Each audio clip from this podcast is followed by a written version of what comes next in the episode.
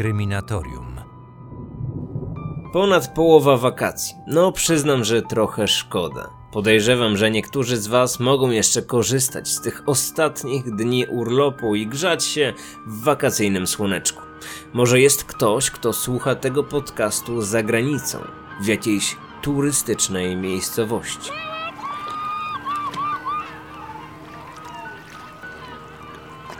Dzisiejsza sprawa będzie związana z tematem i klimatem wakacji.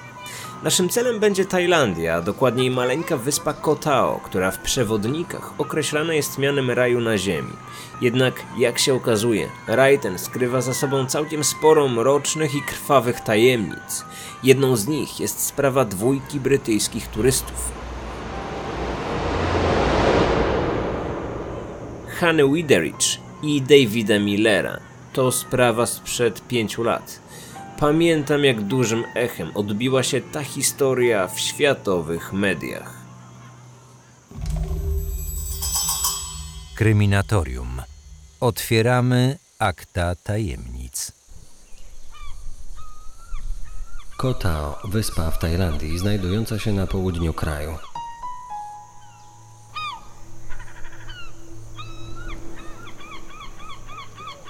Blisko 80 km od prowincji Chumpon. Jej powierzchnia to 21 km kwadratowych. Kotao ze względu na słoneczną pogodę w ciągu całego roku przyciąga setki tysięcy turystów, głównie młodych ludzi, którzy z wielkimi plecakami docierają na wyspę stale kursującymi katamaranami. Gospodarka wyspy opiera się na turystyce. Popularnymi atrakcjami są tutaj nurkowanie, snorkowanie, walki Muay Thai, a także imprezy Full Moon Party, odbywające się w czasie pełni księżyca.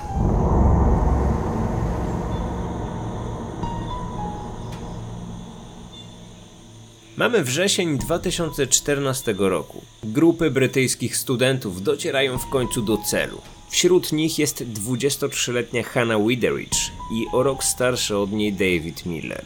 Dwójka naszych bohaterów jeszcze się nie zna i każde z nich podróżuje wraz ze swoimi znajomymi. Hanna z trzema koleżankami 14 września kwateruje się w domkach z widokiem na wody Zatoki Tajlandzkiej. Dziewczyna wcześniej namawiana była przez swoich rodziców do tego, by wyjechać na wakacje w inne miejsce. Pomysł z Tajlandią nie za bardzo im się podobał, jednak Hanna stawia na swoim. W końcu jest dorosła i nie zamierza podróżować w pojedynkę, więc co złego może się stać? Brytyjka obiecuje jednak, że będzie w stałym kontakcie z rodziną, tak by nikt nie musiał się o nią martwić.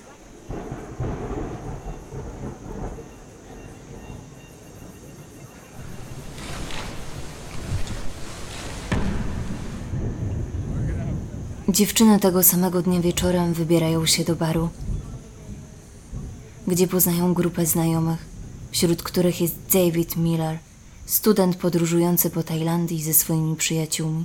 Wspólnie się bawią, uśmiechają się do zdjęć i wygląda na to, że miło spędzają razem czas, ponieważ po północy przenoszą się do innego lokalu i tam kontynuują zabawę. I jak się okazuje, to samo miejsce noclegowo studentów oddalone są od siebie zaledwie kilkaset metrów. Wszystko rozgrywa się na niewielkiej przestrzeni, wokół pełno imprezujących lub spacerujących ludzi.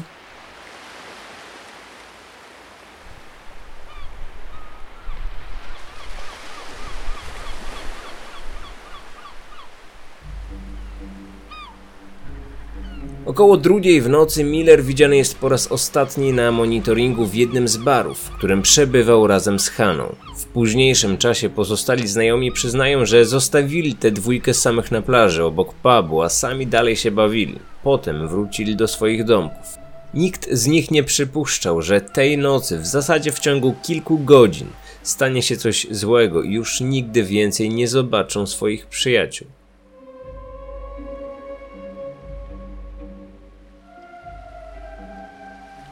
15 września, godzina 6 rano, plaża Seyri.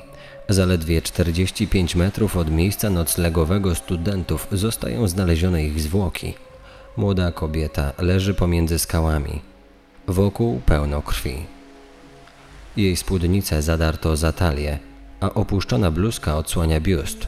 co wskazuje na możliwy gwałt na dziewczynie. Ciało Millera również częściowo pozbawione jest odzieży. Niedaleko od zwłok znaleziono zardzewiałe narzędzie motykę pokrytą krwią. Ciała zostały odnalezione przez jednego z pracowników hotelowych, który przechodził tym odcinkiem plaży. Zszokowany pobiegł do reszty współpracowników, zaalarmował ich o swoim odkryciu i zawiadomił policję. Co mogło spowodować nagłą śmierć turystów? Czy zginęli w tym samym czasie? Nikt niczego nie zauważył? Znalezienie odpowiedzi na te pytania leżało po stronie tajskich śledczych. Jednak jak się okaże, popełnią oni wiele błędów.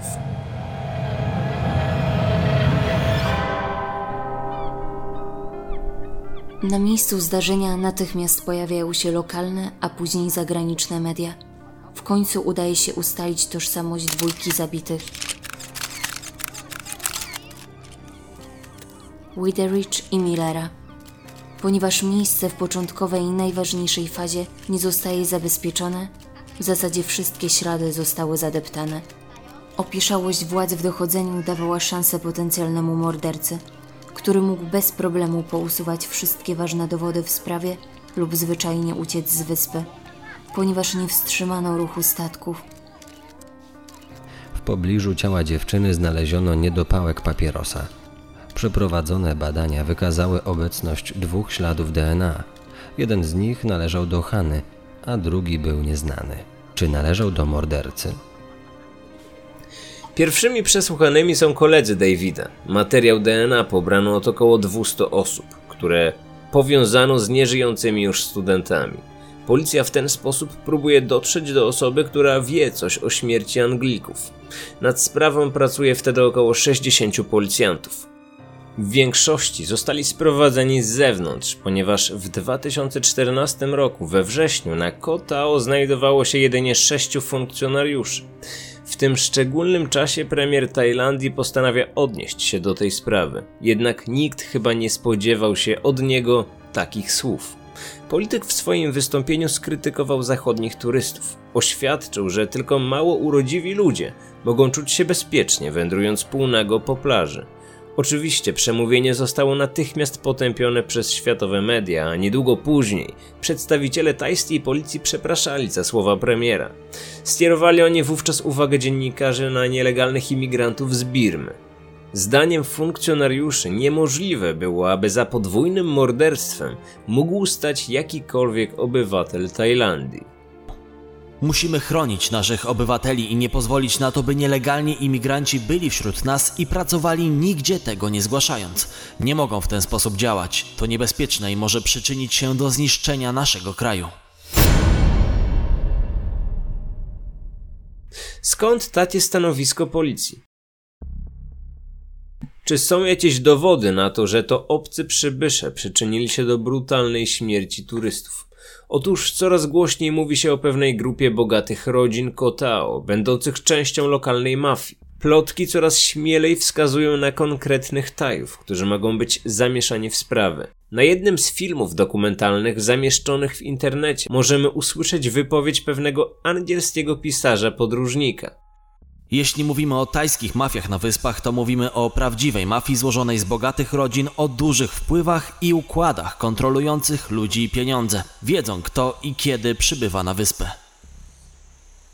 Zagadkę w sprawie stanowi postać pracownika hotelowego, który odkrył ciała na plaży.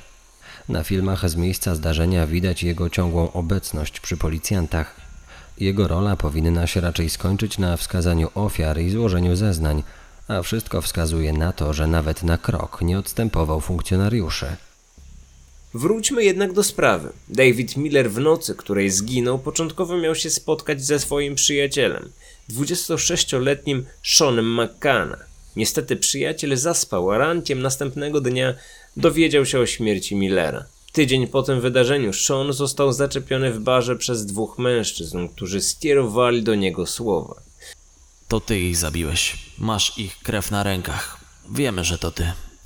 Powiesisz się dzisiaj, a my będziemy tego świadkami. Umrzesz dzisiaj. Sean McCanna po tych słowach zaczął uciekać. Ukrył się w sklepie za ladą. Bał się o swoje życie.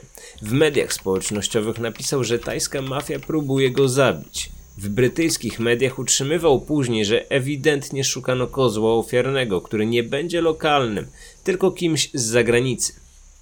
Jeśli bym się zabił, Tajowie mogliby potwierdzić, że to ja jestem mordercą.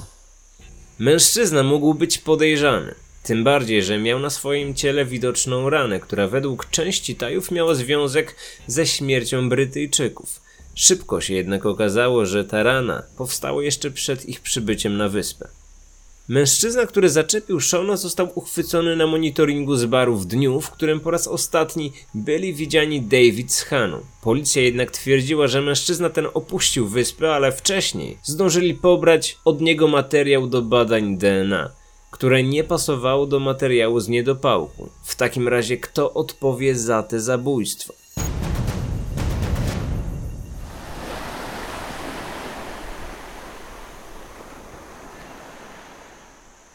Dni mijały, a nikogo nie udało się zatrzymać. Po dwóch tygodniach od zabójstwa na podstawie ujęć z monitoringu aresztowano dwóch 22-letnich obywateli Birmy.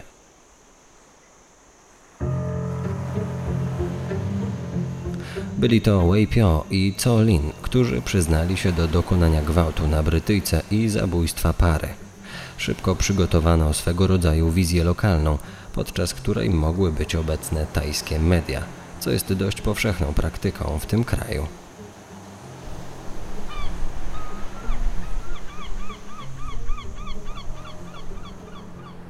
Birmańczycy zeznali później, że tajscy policjanci siłą zmusili ich do przyznania się do winy.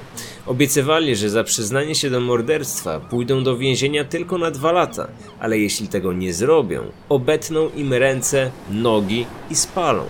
Brytyjskim dziennikarzom udało się dotrzeć do zdjęć, na których widać rany po torturach na ciałach oskarżonych. Jednak Tajowie zaprzeczają, jakoby mieli być za to odpowiedzialni. Podczas procesu, którego początek datowany jest na lipiec 2015 roku, jeden z oskarżonych przekazał reporterom The Guardian swoją notatkę.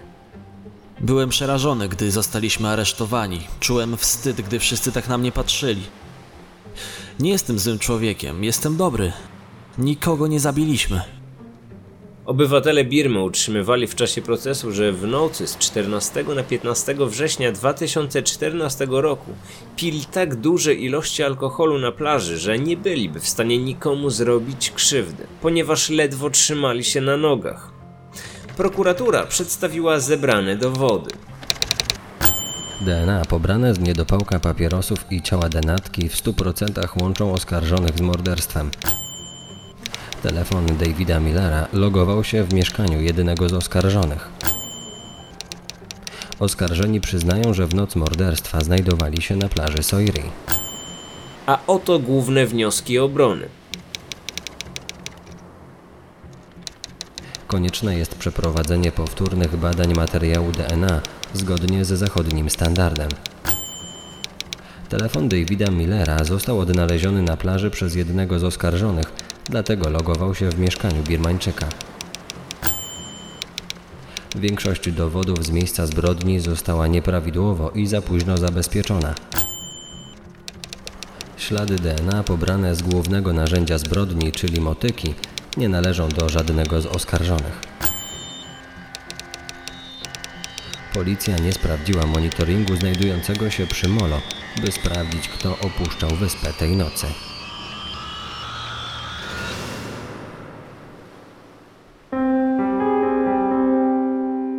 Prokuratura wnosi o karę śmierci 24 grudnia 2015 roku, Wigilia Bożego Narodzenia. Na ogłoszenie wyroku sądu przybywają matki Birmańczyków.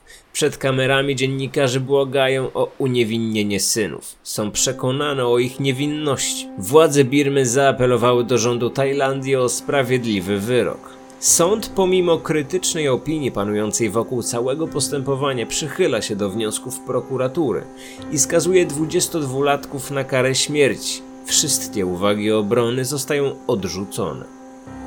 Rodzice Davida Millera komentują werdykt. Wierzymy, że po trudnych początkach władze w Tajlandii przeprowadziły śledztwo w sposób prawidłowy i uważnie zbadano każdy istotny ślad. W przeciwieństwie do prawników uważamy, że zebrane dowody przeciwko dwóm obywatelom Birmy są porażające. To oni odpowiadają za gwałt i morderstwo naszych dzieci.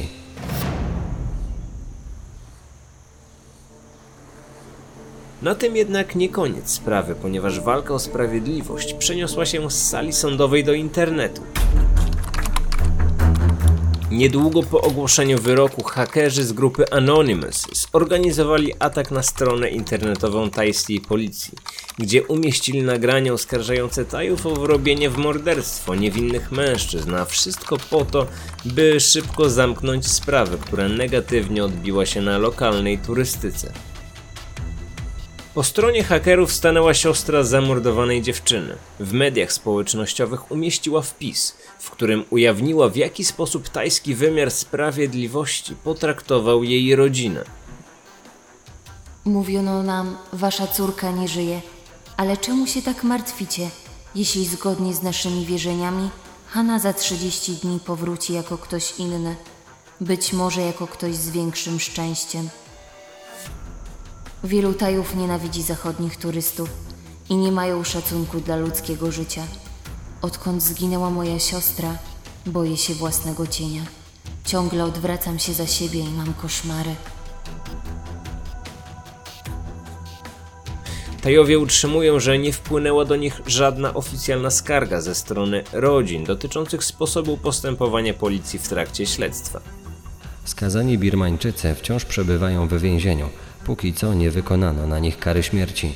Obywatele Birmy w swoim kraju organizują protesty dotyczące niesprawiedliwego wyroku. Na przestrzeni kilku ostatnich lat na Koh Tao zginęło kilku innych zagranicznych turystów, innymi obywatele Belgii, Rosji czy Nowej Zelandii. Każda z tych śmierci jest równie tajemnicza co dzisiejsza historia. Jednak biorąc pod uwagę liczbę turystów, jaka corocznie zjawia się na wyspie, liczba zabójstw wydaje się niewielka. Sam znam osoby, które wróciły stamtąd całe i zdrowe i nawet przez chwilę nie czuły się w żaden sposób zagrożone.